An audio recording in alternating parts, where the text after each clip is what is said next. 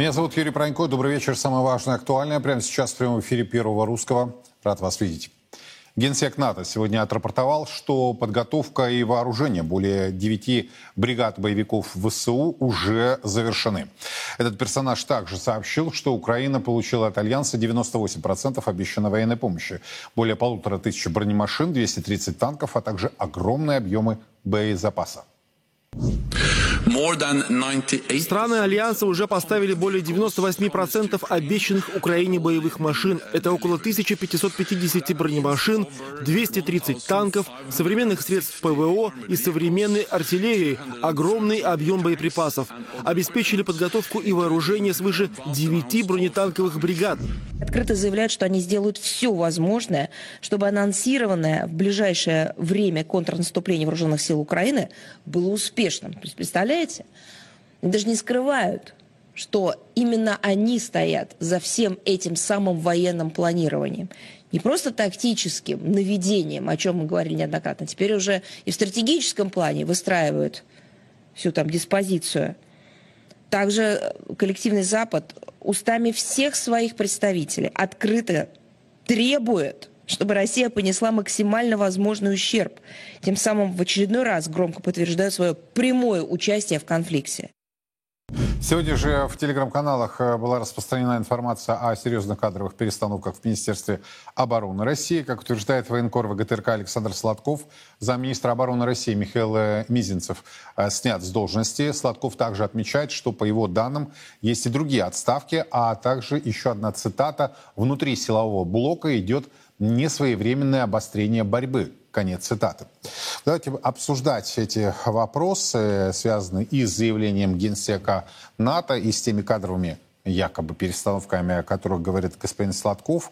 А Александр Казаков ко мне присоединяется. Александр, здравствуйте. Приветствую вас. Ну вот на ваш взгляд, кроме того, что констатация идет, да, вот мы услышали Столтенберга, который говорит, 9 бригад подготовили, полторы тысячи бронемашин передали, 230 танков у ВСУ, огромный объем боезапасов. Все, мы готовы ринуться, точнее, они готовы ринуться на русскую армию.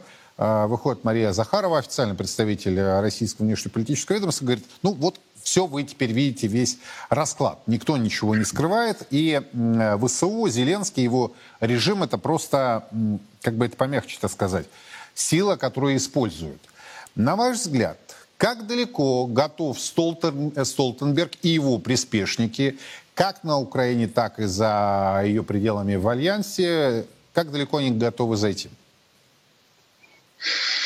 Э, хороший вопрос. Учитывая, как далеко они уже зашли, ну, вообще, на, на самом деле, знаете, э, я бы не согласился с оценкой э, Марии Захаровой, хотя понимаю, что она сказала то, что должна была сказать. Я вообще считаю, что это наша нынешняя война с Объединенным Западом, это, пожалуй, самая честная война лет за 150. Потому что на этой войне англосаксы не притворяются нашими союзниками и не готовятся ударить нам в спину. Они стоят у нас в прицеле. Ну, уже хорошо. По крайней мере, сами себя меньше будем обманывать.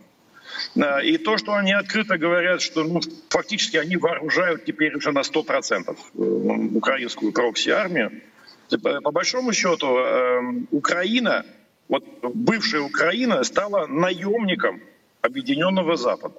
Они наняли эту страну, эту армию, потому что они же платят и зарплаты, включая чиновников там, и пенсии, то есть ну, полностью взяли на кошт это наемная страна. Вот так и надо к ней относиться, бывшей к эм, Что касается, как, как далеко. Здесь самый главный вопрос, вопрос такой, ну, судьбоносный.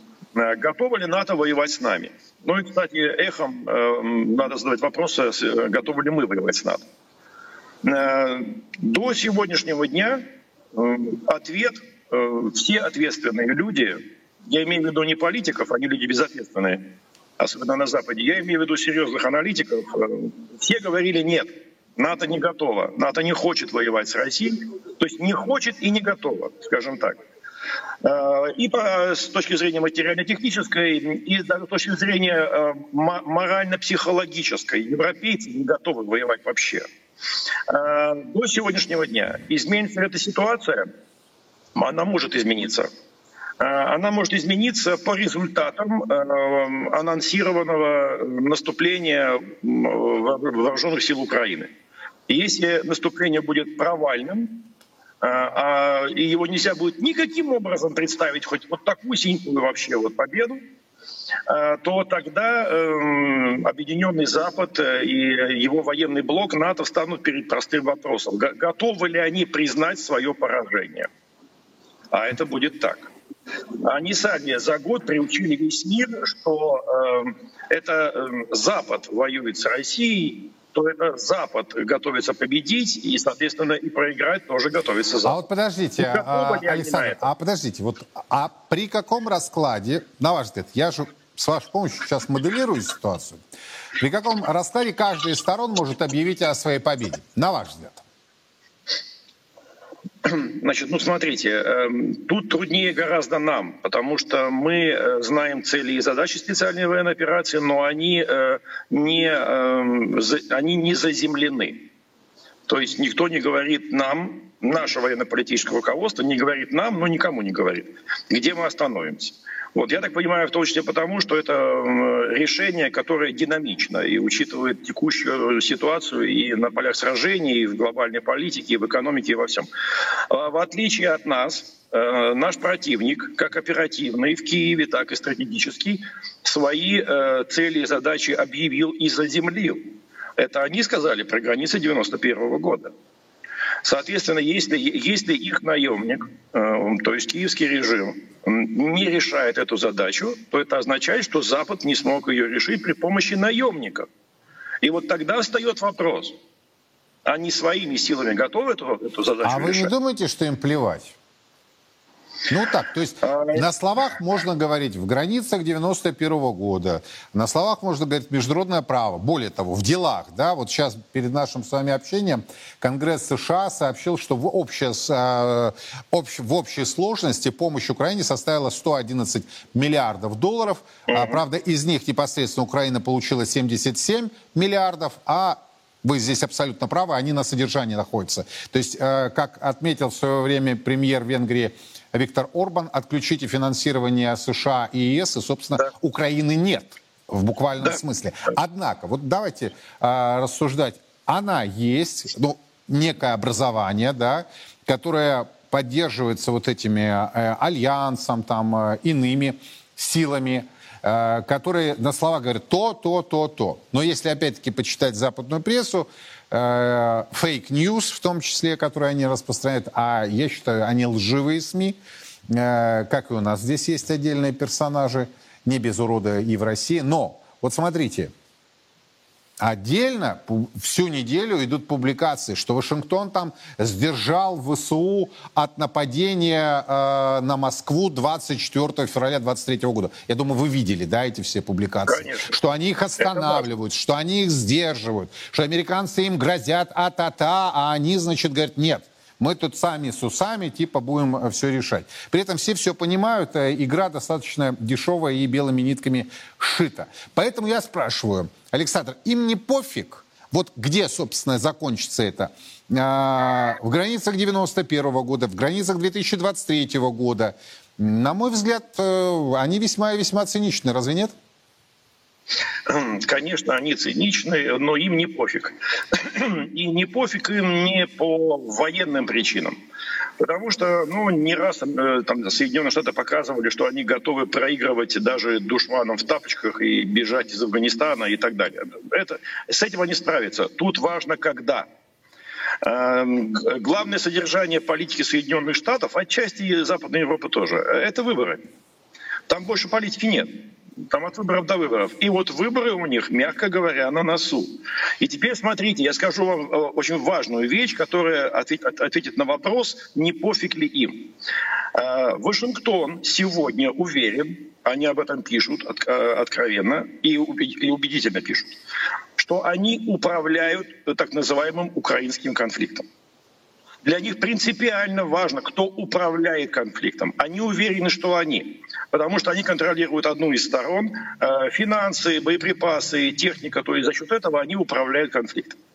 Если они сегодня, завтра, в течение этого лета, это край, не примут стратегического решения в отношении украинского конфликта, а их только два. Либо они уходят и сваливают это на европейцев, ну тогда конец. Вот. Либо они остаются здесь, наращивают свои усилия, и тогда этот конфликт неизбежно перехлестывает через выборы 2024 года. И вот здесь получается ловушка. Они, они, они знают. Потому что если во время избирательной кампании в США конфликт продолжается, тогда мы управляем не только конфликтом, но и выборами в США. Мы можем нанести в любое время, за две недели до выбора, катастрофический удар на Украине, а мы это можем – и, демок, и демократическую партию с Байденом обнулим. Это их проект. Это проект демократов. Это проект Байденов, семьи Байденов. Они не могут себе позволить такую роскошь нам отдать пульт управления. Поэтому они сейчас решают это. А как они решают? Они сами говорят об этом. Они дают недостаточно техники. Пусть там Столтенберг что угодно читает, считает. Они не дают, э, дают недостаточно боеприпасов. Они мало людей подготовили для настоящей войны. Они не дают самолеты, они дают мало ПВО, они всего дают мало. Сами хохлы кричат в Киеве, вы нам даете оружие только для того, чтобы мы не умерли. А но, гонят при этом но, их наступление. могут лгать? Манипулировать, нет, врать? Нет, это, э, они, в этом смысле они не лгут, э, потому что мы, э, знаете, ну, как бы все лгут по-разному. Политики лгут одним способом, военные другим. Военные не лгут, они дезинформируют. Но когда об этом говорят, например, производители оружия в Европе, в США – им-то чего? У них, как простой конечно, они бизнесмены, они в политику не играют. Но они-то подтверждают данные эти. Когда говорят политики, далекие от этого конфликта, когда Тайвань э, претензии предъявляет американцам, вы почему наше оружие Украине отдали? Нам, нам не хватает. То есть там есть дефицит. Это, они независимые в этом смысле. То есть это большая картина, которая это показывает. И в этом смысле сейчас они гонят их в наступление, реально гонят. И это катастрофа для них будет. А второй армии, вот это я, это я начинал говорить еще 25 февраля прошлого года. Второй армии у Украины нет. Это у нас есть несколько армий по штатному расписанию. А у Украины одна армия. Она уже практически на 100% обновилась. И все. Их мобилизация слышно, как, как совок э, э, скребет по дну. Поэтому э, сейчас наступают решающие дни. И одним из выходов для них, военных, э, будет не пойти в наступление, изобразить его, имитировать на пяти-шести направлениях начать боевые действия, фактически не продвигаясь, потому что они продвигаются все время в наши огневые мешки. Э, они зажгут линию боевого соприкосновения, она вся будет гореть, все летает, все стреляет. И так, э, ну, для контрнаступления, даже по учебнику, нужно четверо-пятеро суток. Вот пять суток все гремит, а потом они говорят, все, мы, значит, контрнаступили, мы победили, русские завтра, послезавтра убегут. И потом, mm-hmm. и все. И, пос, и вот после этого опять мы возвращаемся к вопросу. Объединенный Запад согласится уйти и оставить э, э, киевский режим один на один с нами, ну или эвакуирует их или они пойдут сюда сами. Но они не пойдут. Я не верю в это. Я понял. Спасибо, Александр. Александр Казаков у нас э, был на прямой связи. И продолжим обсуждение происходящего с еще одним нашим экспертом, компетентным человеком. Константин Севков к нам присоединяется. Константин, добрый вечер. Добрый вечер. Ну вот Столтенберг заявил, все готово, 98% обещанных поставок со стороны Альянса значит, предоставлено в ВСУ. Захарова говорит о том, что все, э, все, что называется, сняли маски и теперь расчехлились. И э, третья новость. Сладков говорит о кадровых перестановках в Минобороны. Как все происходящее комментируете? Значит, ну, начну с того, что я слышал великолепное выступление Александра Казакова. Вот, и могу некоторые нюансы добавить к тому, что он говорил, э, так сказать, добавить краски. Я полагаю, что э, Западу придется действовать более-менее жестко по одной простой причине, что для Запада поражение, точнее для западных элит, поражение, на, поражение Украины — это не просто поражение в какой-то частном военной конфликте типа Афганистана или Ирака. Это положение, имеющее, поражение, которое будет иметь геополитические последствия. Поскольку уже к 30 году, по прогнозам МВФ, который Глазьев представил, вот, доля э, производства Запада э, в мировом ВВП составит 16,5%. А вот доля Китая и Индии, ну и ряда других стран Востока, составит Юго-Восточная Азия, составит 45. Понятно совершенно, что Запад решит за всех рычагов, останется один только ядерный шантаж. И тот уже будет на издыхании. То есть, попросту говоря, для Запада это означает конец гегемонии. Конец гегемонии Запада будет означать, что это будет конец образа жизни западных стран, конец западной цивилизации в том виде, каком мы ее знаем на протяжении нескольких столетий. Это крах великой цивилизации, которая была осью истории на протяжении нескольких столетий.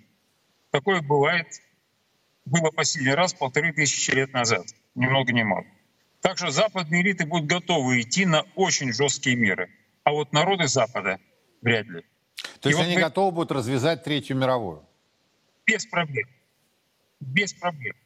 И, собственно, то, что мы сегодня видим, вот это постоянное аккуратное переступление красных линий, это вызвано именно этим, э, Поэтому вот то, что говорил Казаков, полностью прав, но вероятность того, что дополнительно того, что Запад может ввязаться в этот конфликт, uh-huh. она тает. Причем учитывая то, что Западу э, нужны какие-то победы и нужны какие-то условия для того, чтобы э, затруднить с проблемой с проблемой Китая, который является главным экономическим противником то развязывание конфликта против Китая очень вероятно. По одной простой причине, что война вокруг э, Тайваня, а нанесение поражения Китая может быть будет рассматриваться в ходе морских сражений в Тайване. Вот. Имеет там ну, в, этом, в, в этом аспекте превосходство, безусловно, со. Константин, подождите, давай, давайте мы вас сейчас перенаберем. А, опять качество звука хромает. Константин Севков у нас на прямой связи. Буквально через э, пару-тройку секунд мы продолжим с ним диалог, потому что очень важно понять э, его анализ э, ситуации как в Европе, так и в Азиатско-Тихоокеанском регионе. И, собственно, хотел бы, конечно, услышать его комментарии, которые касаются заявлений господина Сладкова о кадровых перестановках в Министерстве обороны России. С чем это связано и, собственно, как Александр э, написал у себя в телеграм-канале, внутри силового блока идет не своевременное обострение борьбы. Конец цитаты. Константин, а я знаю, что вы у нас на связи. Давайте заканчивайте вот мысль по поводу Азиатско-Тихоокеанского региона и Тайваня. Поэтому Западу, Западу, Западу, угу. Западу развязать войну против Китая, нанести ему там поражение в морской войне, где они имеют превосходство, это весьма заманчивый вариант. Тем более, что возможности э, объединенных японо-американских сил сделать, э, достичь такого поражения достаточно существенной, без, если не вмешается туда Россия. Вот если туда вмешается Россия, то они оказываются под очень серьезной угрозой, особенно если в дело пойдут цирконы. Что касается западного театра военных действий, то мы видим, что имеет место постоянное сползание к этому конфликту. Следующей э, шестеркой, извините меня, прокси-силой, которая после Украины воткнут в эту бойню, будет Польша. Причем поляков уже предупредили, что они пойдут, так сказать, без мандата НАТО. Давайте вы без мандата НАТО ввязывайтесь. Поляки этого очень не хотят. Но они на это могут пойти, их подтолкнут американцы пустыми обещаниями. Вот. Поэтому там тоже будет э, раздаться этот конфликт с большой вероятностью именно на Польшу, с меньшей вероятностью на Румынию, через связи с Приднестровьем, Молдовой. Вот примерно такие вот перспективы. Э, что касается нашей страны, то вот в этих условиях, как вы понимаете, наши будут вести предельно осторожную политику. Вот то, что говорил Казаков, он сто процентов прав. Вот он объяснил одну простую, почему получается вот такое затягивание – Нанесем мы решительное и быстрое поражение. Наши вооруженные силы решить задачу разгрома ВСУ в течение двух-трехмесячной операции могут элементарно. Просто вот в лед. Но этого не делается именно потому, что категорически не хотят открытого прямого вмешательства Запада в эту войну. Почему? Оттягивают максимально э, начало таких военных действий. По двум основаниям. Первое основание – это военно-техническое. Надо нам успеть максимально быстрыми темпами развернуть э, военную промышленность и обеспечивающие военную промышленность отрасли на военные рельсы. Раз. Работа в этом направлении идет интенсивно. Вторая задача. Надо окончательно сколотить антизападный наш, ну, именно антизападный, антиимпериалистический э, э, блок, нашу коалицию. Эта коалиция создалась уже. Это Россия, Китай и Белоруссия. То есть ось, континентальная ось, Минск, Москва, Пекин, она уже есть. Те разговоры, что Китай там бумагу какую-то не писал, это полный бред. Вспоминайте э, период Великой Отечественной войны, там тоже была ось, значит, Вашингтон, Лондон, Москва, вот, против Гитлера, и где там были какие-нибудь договоры, где там были декларации о создании этой оси, ничего не было. Были просто совместные действия. То же самое сейчас и с Китаем. Как тогда не было с американских и английских солдат на нашей территории, так же точно и сейчас нет. И уже сейчас Китай нам помогает не военной продукцией.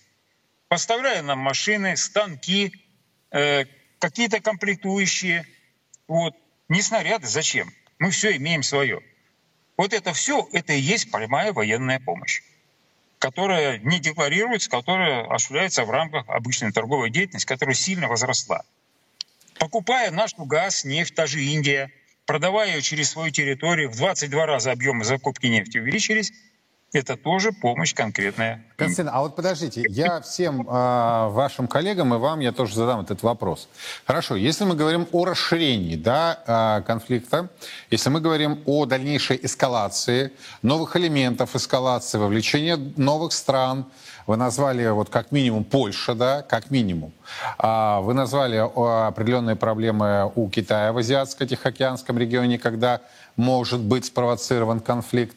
Э, из-за превосходства, по крайней мере, на эту минуту, на этот час со стороны Запада. Но у меня тогда возникает вот уже не первый день и не первую неделю вопрос. А какой прок тогда в ядерном оружии? То есть мы постоянно говорим о том, что речь идет о ядерных державах. Мы постоянно говорим о том, что Россия ядерная сверхдержава. А война, а, ну вы меня поправьте, да, по классическим законам идет. То есть э, не применяется вот это сверхоружие, не тактическое, не стратегическое, стратегическая, при этом погибают люди. Я вспоминаю историю, меня тут тоже пытались поправить, что, дескать, американцы во благо это сделали, японцы до сих пор им благодарны, да, за Хиросиму и Нагасаки. То есть они чем объясняют применение ядерного оружия? Тем, что они спасли жизни. У меня тогда к вам, как человеку, который предметно разбирается в этом вопросе, при каких условиях классическое противостояние будет завершено. А при каких условиях мы скажем, слушайте, ради сохранения жизни мы применим ядерное оружие? Ваше мнение? И вопрос ваш, и все остальные высказывания ваши вообще крайне некорректны. Простите меня за выражение. Давайте так. Теперь начнем с этого. Во-первых, если бы не было ядерного оружия, то, простите меня, уже сейчас ни у американцев, ни у нас вот такого, то уже сейчас, простите, мы имели бы Э, военный конфликт масштаба Великой Отечественной, угу. войну масштаба Великой Отечественной, вооруженную борьбу масштаба Великой Отечественной, измеряемую сотнями дивизий.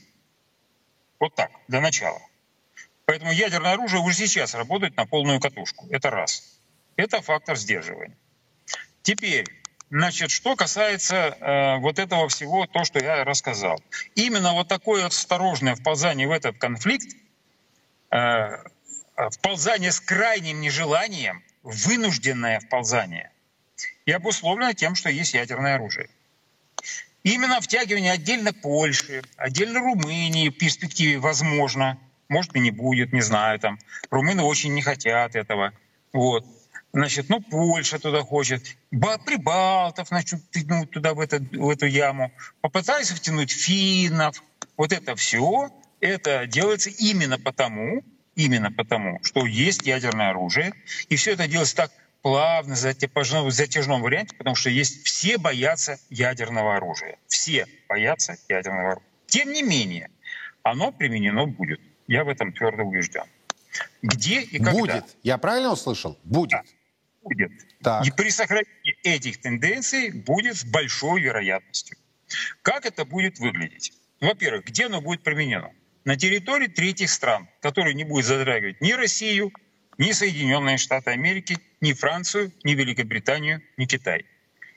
Те страны, которые вот не касаются ничего, вот они станут театром ядерной войны, ограниченной ядерной войны. Это американская концепция, не наша. Мы, естественно, пойдем в этом же ключе, потому что зачем нам нужно пить? В чем суть, как это может быть выглядеть? Это может выглядеть таким образом, что в ходе, скажем, военных действий Польша потерпела тяжелое поражение, наши наступают на территорию Польши с целью разгрома, а, так сказать, польских войск, вот э, никакие реакции, э, значит, после предупреждений демонстративных ядерных взрывов на какой-то там стороне, значит, э, никто не реагирует. И в этих условиях, значит, э, американцы могут нанести удар ядерным оружием по отдельным нашим объектам на территории Польши, по нашим войскам. Мы тоже будем отвечать с таким же точной осторожностью по американским войскам на территории Наиболее хороший, надежный кандидат на ядерную, на театр ядерной войны, это, конечно, великая в кавычках Польша. Вот. Может быть другой вариант быть, что они в результате проведения крупномасштабной воздушной операции, в ходе, так сказать, не вступая в войну с сухопутными войсками, применением точек обычных, нанесли нам тяжелое поражение в сфере ВКС, поставили под угрозу значит, э, наши стратегические ядерные силы, и мы в этом случае тоже делаем демонстративный удар по аэродромам, откуда наносятся по нам удары, на территорию Финляндии, Польши, Чехии, Словакии, Румынии, Германии, откуда они там летать будут. Это тоже может быть вполне. То есть вот какие-то такие варианты могут быть. Переход в стратегический ядерный обмен, я полагаю, предельно маловероятный. А вот такие вот отдельные групповые и одиночные ядерные удары в количестве там 5, 6, 7, 8, может быть 10 ядерных взрывов, вполне осуществимо. Вот. Вот это надо четко понимать. Вот. И еще надо понять, что именно потому, что вот это будет тянуться не так медленно, затеж... э, осторожно, все страшно боятся. Вот эти все американские щелчки, а это все обусловлено одним. Они панически боятся лобового столкновения с Россией. В этом плане Казаков абсолютно прав. Но вместе с тем, страшно боясь. Они понимают, что без этого столкновения им просто не выжить. Потому что если Россия сохранится, им со всеми их э, глобалистскими тенденциями кранты, и спустя какое-то время западная цивилизация в таком виде, каком мы ее сегодня знаем, исчезнет. То есть народы-то останутся, они станут совсем другими. А значит, элиты, западные элиты, вот западные элиты исчезнут. Причем исчезнут Э, во многих случаях, если даже не в большинстве случаев, исчезнут физически, их уничтожат разъяренные народы Запада. Не мы. Вот. Константин, а что вам известно вот о сообщениях по Минобороны? Сладков пишет о кадровых изменениях. Вы знаете, я не отследил, какие там кадровые изменения произошли, вот, потому что, вы знаете, хватает других анализов, вопрос отслеживания других вещей. Я уже еще раз говорю, это вопрос уже реального формирования российско-китайской оси, ну и многого другого.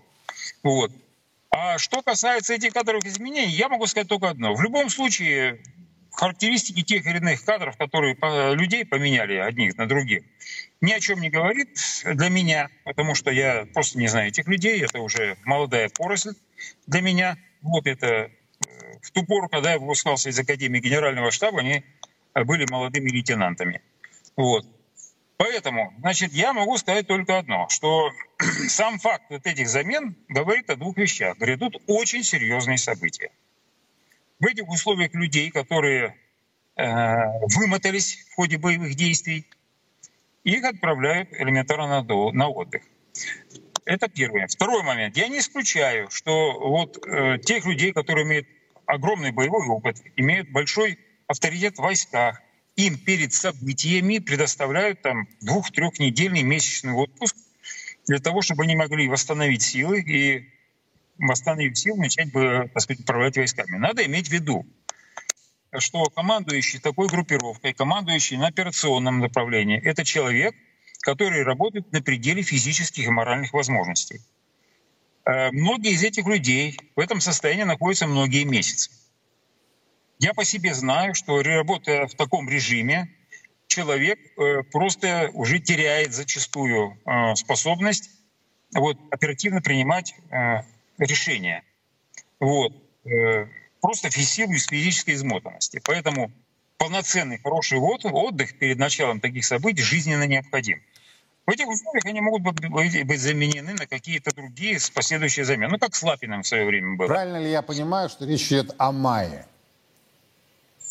Да, конец мая, скорее всего. Конец мая. Причем, угу. что, что вот обратите внимание, вот как строится система обороны, судя по высказыванию западных э, средств массовой информации. На переднем крае стоят бойцы, имеющие огромный опыт укрепрайонов. Вот. Э, у них э, в обеспечении поддержки мощные противотанковые комплексы и устаревшие танки, которые призваны решать пилоты легких бронированных машин. Вот. А мощные новейшие танки, их достаточно много – вот об этом говорит Запад, что все советские, все российские, наиболее современные танки находятся в тылу, а там уже есть целый батальон, 20 штук. Так э, я слышал от Соловьева, который был в этом батальоне э, полгода тому назад, в декабре месяце, когда там проводились его боевая подготовка, он показывает по телевизору, видимо, об этом батальоне идет речь, вот, то это танки Т-14 «Армата», они тоже там находятся. Это те силы, которые будут решать задачу нанесения сначала контрудара для того, чтобы добить прорвавшиеся войска, если они начнут наступление, в первую очередь по современным танкам, которые там имеются. Вот, по этим войскам, по современным. А во-вторых, для того, чтобы прорвав эту оборону после разгрома группировки войск, обеспечить э, развертывание нашего наступления крупномасштабного, если такое политическое решение будет принято. Но я подчеркну еще раз, именно с учетом всего того, что говорил Александр Казаков, вот, для того, чтобы не спровоцировать крупномасштабные э, вмешательства Запада uh-huh. в эту войну, мы можем не пойти на наступление, мы можем ограничиться раздолбыванием этой группировки войск э, с тем, чтобы начать постепенно их там выдавливать каким-то иным образом. Но я так полагаю, что наше руководство чуть ли понимает одну простую вещь, об этом постоянно речь идет, что никаких разговоров о так сказать, переговоров, о переговорах с э, режимом Зеленского, при условии, что нацистский режим сохраняется, быть не может. Может быть лишь разговор по капитуляции этого режима, вот, с последующим установлением здесь приемлемо для России безопасного режима. Вот примерно такой вариант. В этих условиях я, э, наиболее вероятным э, сценарием может быть такой, что по договоренности, чтобы там все были более-менее, можно было подать как великую победу Запада, что полякам отдаются а, восточные крезы, то есть Западная Украина. Мы выходим на контакт на границу с этими польскими войсками. Э, нацистский режим на Украине тем самым закрывается. Мы избавляемся от западноукраинского гнойника. Вот этим гнойником теперь будут заниматься поляки. И далее э, мы спокойно уже существуем том виде, как он есть. Запад может подать как победу, мы, естественно, тоже. Ну, Я понял, Константин. Спасибо огромное за ваш анализ. Константин Севков был у нас на прямой связи. Говорили о событиях, связанных с украинским кризисом. Известный актер, э, продюсер и режиссер э, Стивен Сигал э, на конференции общества знаний также высказал свое соображение о происходящем на Украине. Для меня стало очевидным, что? нацисты и нацизм — это та движущая сила, которая а, движет а, украинскую военную машину. И сам Зеленский работает на нацистов каждый день, э, постоянно. Он а, обманывает людей, он говорит, что да, да я сам еврей, я ненавижу э, нацистов, как я могу быть нацистом, но это не так, он на них работает, он использует их э, в своей работе участие в достижении своих целей. Вот такое достаточно жесткое мнение. Кардинально меняем тему. Минфин рассматривает идею расплачиваться с уходящим из России иностранным бизнесом с помощью специальных облигаций, привязанных э, к замороженным за рубежом активам российского ЦБ. Такое заявление сегодня сделал замминистра финансов Алексей Моисеев. Кроме того, по словам высокопоставленного чиновника, постоянных внешнеторговых расчетов в американских долларах в России практически не осталось. Скоро это ожидает и платежи в евро. После 2014 года этот процесс пошел немножко быстрее, но все равно э, всегда значит, бизнес говорил, что, друзья, вот у нас там спреды в там, рубль-доллар или, значит, условно говоря, там, если надо поставить там лиру, да, ну, рубль, доллар, лира обратно, спреды там в пять раз меньше, чем рубль, лира напрямую, да, и это всегда говорилось, что ну зачем, зачем нам это делать, да? но при этом была такая задача не решайка, да, что пока мы не начнем этот рынок расторговывать, спреды будут э, там э, слоновья.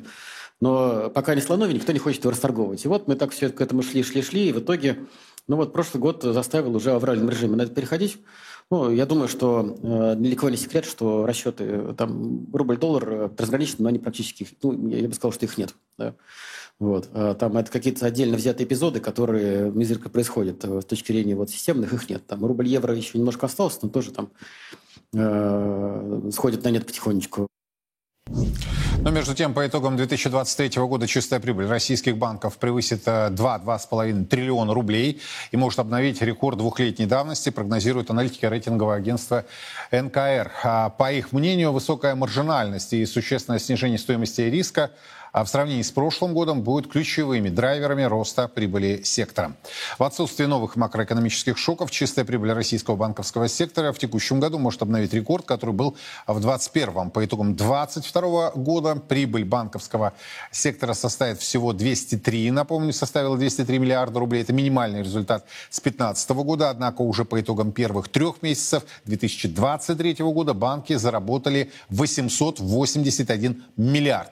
Еще одна причина роста прибыли – снижение стоимости риска из-за стабилизации макроэкономической ситуации, несмотря на то, что банки в 2023 году должны будут создать резервы по заблокированным активам. Совокупный объем резервов под кредитные убытки по итогам года по прогнозам НКР а, не превысит полтора триллиона по сравнению с прошлогодними двумя с половиной триллионов. Таким образом, около триллиона рублей будет высвобождено. Обсуждаем эти рекордные э, прибыли. Собственно, оправился ли финансовый сектор и потянет ли он за собой в целом отечественную экономику. Елена Ведута, Павел Медведев. Добрый вечер. Здравствуйте. Спасибо огромное, что согласились принять участие в нашем разговоре. Давайте я начну с единственной дамы. Елена Николаевна, э, знаю, что вы еще и далеко, и часовые пояса а, существенная разница между Москвой и, насколько я понимаю, городом, где вы находитесь. А, вот на ваш взгляд, собственно, рекордная прибыль а, по 2023 году, которую НКР прогнозирует, это фактор стабилизации ситуации, это фактор, который позволит, э, как локомотив, потянет за собой в целом отечественную экономику или нечто иное? Давайте ваш взгляд, а затем Павел Алексеевич, пожалуйста. На мой взгляд, это ничего не изменит. Потому что на пустых денег, которыми нет соответствия материального обеспечения, абсолютно не означает того, что у нас вдруг начнет развиваться реальный сектор экономики. У нас же не производятся новые станки, не производятся дополнительные э, там, сырье для того, чтобы заработали эти станки, чтобы мы производили э, опять-таки новые э, технологии, новые продукты. Поэтому ну, играем в деньги, господа прибыль растет, за ней нет ровным счетом ничего. Это только говорит о том, что имеет место инфляция, она будет продолжаться, можно денег рисовать больше, увеличивать прибыль банков, но развитие самого главного реального сектора экономики не будет, поскольку за этими деньгами нет соответствующего материального обеспечения. Но рекордные уровни 2-2,5 триллиона ожидают. Но это опять-таки рекорды для, для банков но не имеют никакого отношения к развитию реального сектора экономики. Э, это имеет отношение, опять-таки, что те, кто будут получать премии от таких прибылей, они по отношению к другой части населения, которые не работают в банке, будут обогащаться. А все остальные будут по-прежнему, э, к сожалению, доходы будут падать, и социальное неравенство будет расти. Эта прибыль не говорит э, с точки зрения развития реального сектора ни о чем. Это просто деньги. Денежный фетишизм. Это Елена Ведута. Павел Медведев. Павел Алексеевич, ваш взгляд на эти показатели и чем, собственно, будет это все обусловлено? Ну, я очень благодарен Лене за ее высказывание. Обращаю внимание на то, что Лена одна из лучших и любимых моих бывших студентов. Э, я позволю себе э, обсудить вопрос о э, надежности прогноза. Действительно ли будет такая большая прибыль у банковской системы? Вы знаете, у синоптиков есть такая шутка, если вы хотите дешево и быстро предсказать погоду на завтра, говорите, что завтра будет такая же погода, как сегодня. В этой синоптической э, шутке есть глубокий смысл. А, э, эта шутка подчеркивает, что все наши прогнозы являются продолжением тенденции. Иногда это продолжение такое наивное, как в этом анекдоте, а иногда более сложные там э, э, учитывается погода не только на сегодняшний день, но и на вчерашний, скажем. Так вот, э, к сожалению или к счастью, я не знаю, все тенденции в последний год, во всяком случае, переломились. Поэтому их очень трудно продолжать. Нечего, так сказать, продолжать. Можно анализировать но те, те новые обстоятельства, которые возникает. Ну, вот вы, вы перечислили э, некоторые обстоятельства, а я бы хотел э, добавить. Очень возможно, что прогноз правильный, потому что кое-какие тенденции на нужную для этого прогноза чашу весов. Банки уже в 2022 году, получив большие Э, потери стали очень агрессивными. Раньше в основном накрутки были связаны с кредитами физическим лицам. А теперь, ну, не знаю, можно ли это назвать на, накрутки, но обман, э, прямой обман связан и с депозитами. Человек приходит разместить депозит, а ему предлагают неизвестно что, он понимает только через несколько лет, что же ему предложили, что он подписал. И он э, не только процентов обещанных ему не получает, э, но не получает даже тело э, своего э, депозита, э, который на самом деле превращается не в депозит, а в какой-то сложный, запутанный инструмент. Если продолжится эта тенденция, это, так сказать, на руку банков, они много заработают. Но недавно Набиулина выступила просто с речью, наполненной возмущением. Она по-моему, совершенно справедливо упрекнула в банке, что это недостойное совершенно поведение. Так себя вести нельзя, если Центральный банк э, будет жестко следовать э, вот этому тезису Набиулиной, то боюсь, э, что очень значительная часть потенциальной прибыли будет потеряна. То есть ЦБ готов, на ваш взгляд, Алексей, я правильно услышал, перейти, что называется, в атаку на те маневры, назовем это так, не совсем порядочные, которые наблюдались э, в банковском секторе все эти месяцы. Потому что ведь Набиулина не первый раз их предупреждает, и не первый раз об этом говорится. О производных инструментах, о других сложных э, ин, инструментах, которые они впаривают, простите, за организм, но при этом не несут никакой ответственности. То есть вы думаете, что она готова уже перейти в атаку? Я на это надеюсь, потому что, вы знаете, такого резко, такой резкой отповеди не было. И выступала она перед банкирами, как раз перед банкирами.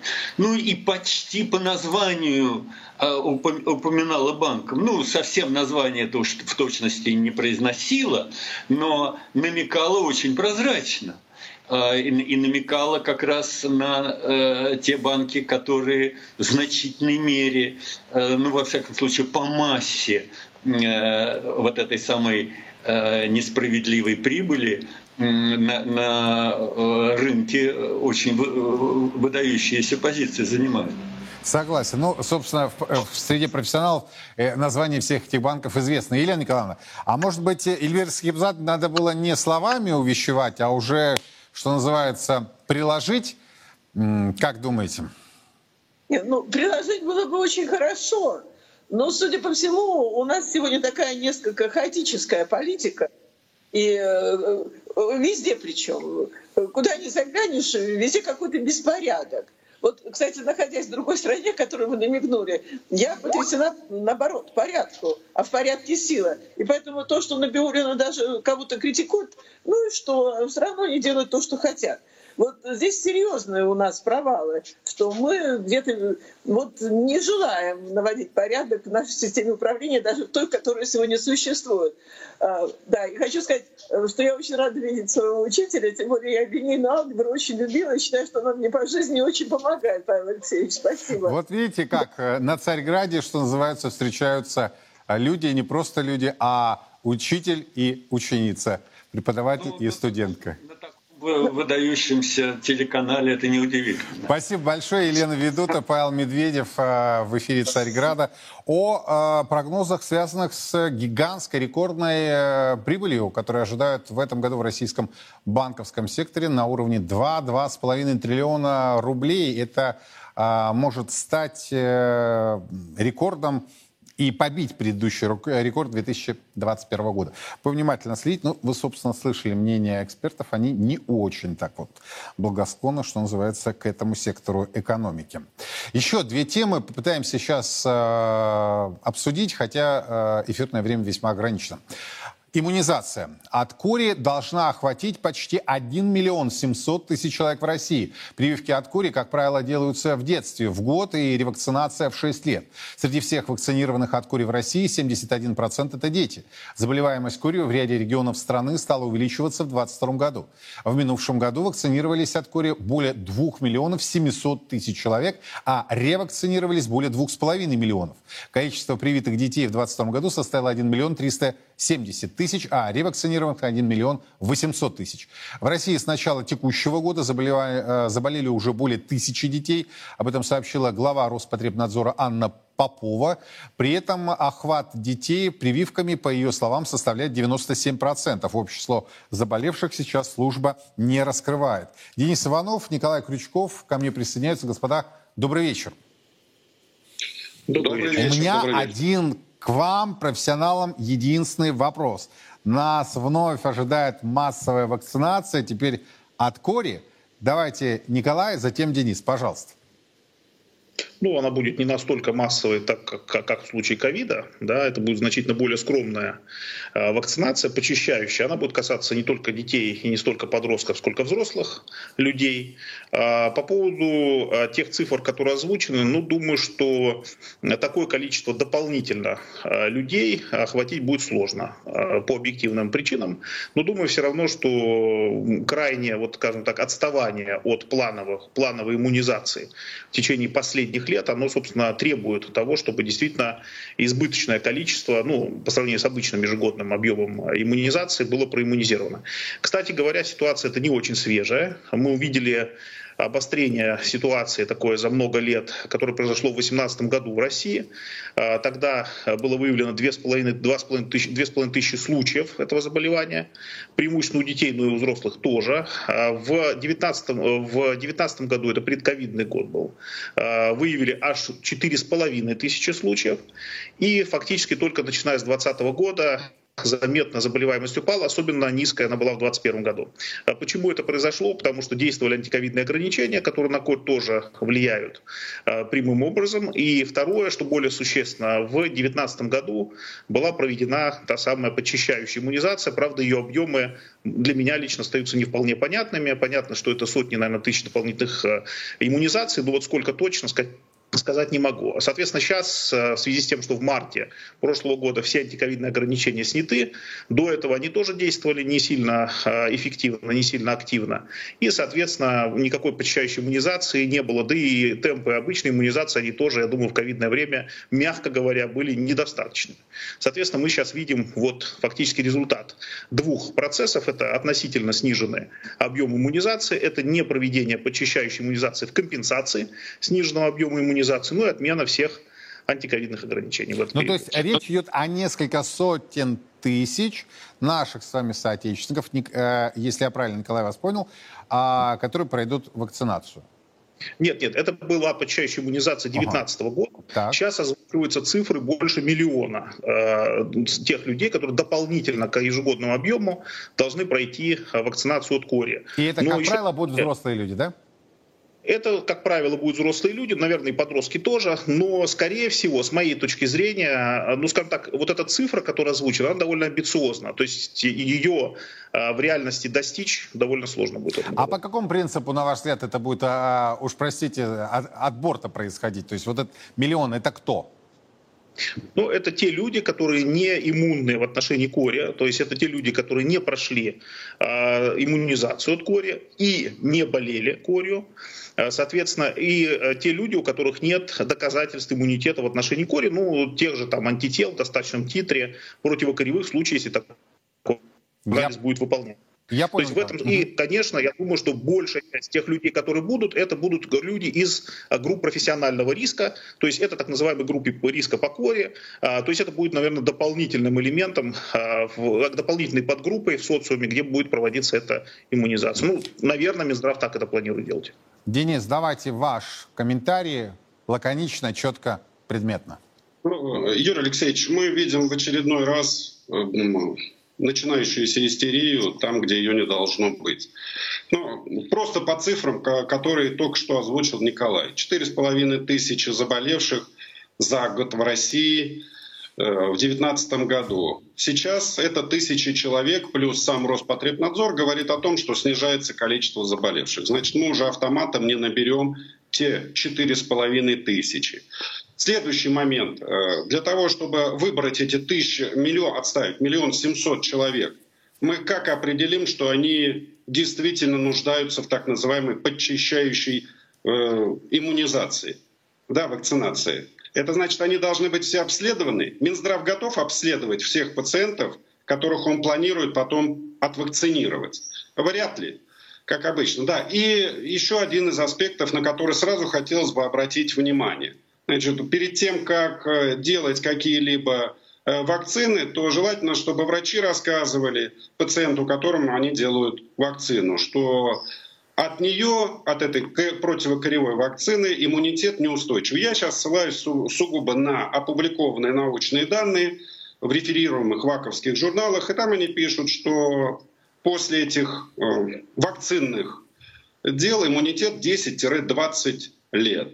Ну и плюс, соответственно, надо рассказывать по поводу митигированной кори, которая появилась благодаря вакцинации. Митигированная кори — это корь со сниженной, стертой клинической картиной, что не позволяет сразу же очень четко определить, чем человек заболел. Плюс, что мы сейчас видим? Если раньше корь — это сугубо детское было заболевание, то после так называемой борьбы с корью с помощью вакцинации она перешла теперь и на средний возраст, и на пожилых людей. Ну и, э, как обычно, нам рассказывают про цифры, но нам почему-то систематически не рассказывают про тяжелые клинические случаи. Поэтому в очередной раз мы наблюдаем вот эту вот истерию, которая раздувается не там, где надо. Я, я, я понял вас, господа, спасибо огромное. Но э, я обязательно вот еще вас приглашу, и мы поговорим, что называется, на троих уже не в таком не укороченном варианте, а развернем, потому что тема действительно касается многих. Спасибо огромное. Денис Иванов, Николай Крючков. И вот очень бы не хотелось, конечно, возвращаться к тому, от чего мы ушли с коронавирусом. Да, я просто напомню, что еще э, где-то полтора года тому назад тот же по-моему, министр здравоохранения Британии говорил о том, что ревакцинироваться от ковида надо каждые три месяца. Э, у нас здесь на Царьграде, мы не злопамятные, у нас просто память хорошая. Еще одна резонансная тема, которая, о которой стало известно сегодня. Члены обеих палат парламента получают зарплату, равную министерской. Это, по мнению ряда депутатов Госдумы, несправедливо. Поэтому они предложили приравнять зарплату депутатов и сенаторов к средней по стране, которая сейчас составляет около 57 тысяч рублей. Также народные избранники предложили отменить ряд льгот по медицинскому, санаторно-курортному, бытовому и пенсионному обеспечению, которые которыми пользуются члены российского парламента. Авторы инициативы отмечают, что принятие такого закона позволит сократить бюджетные расходы на содержание парламентского корпуса, а сэкономленные деньги можно будет направить на дополнительную социальную поддержку граждан. Вы знаете, мы сегодня э, с коллегами предметно э, пытались найти вот авторов э, этого законопроекта. Но так получилось, что мы, с ним, мы их нашли, но они все заняты. Поэтому эту тему посадить депутатов на 57 тысяч рублей я буду обсуждать с моим коллегой, политическим обозревателем Царьграда Андреем Перло. Андрей, добрый вечер. Добрый вечер. Вот я хочу... У нас, к сожалению, как всегда, на такие вот хорошие темы, времени чуть э, минуты да больше, услышать твой яркий, красивый и, самое главное, компетентный э, взгляд на вот эту инициативу. Популизм, э, насколько это может быть реализовано, или авторы, вот, которые вроде как есть и которых мы дошли, но которые сейчас очень сегодня так совпало, да, заняты, они понимают,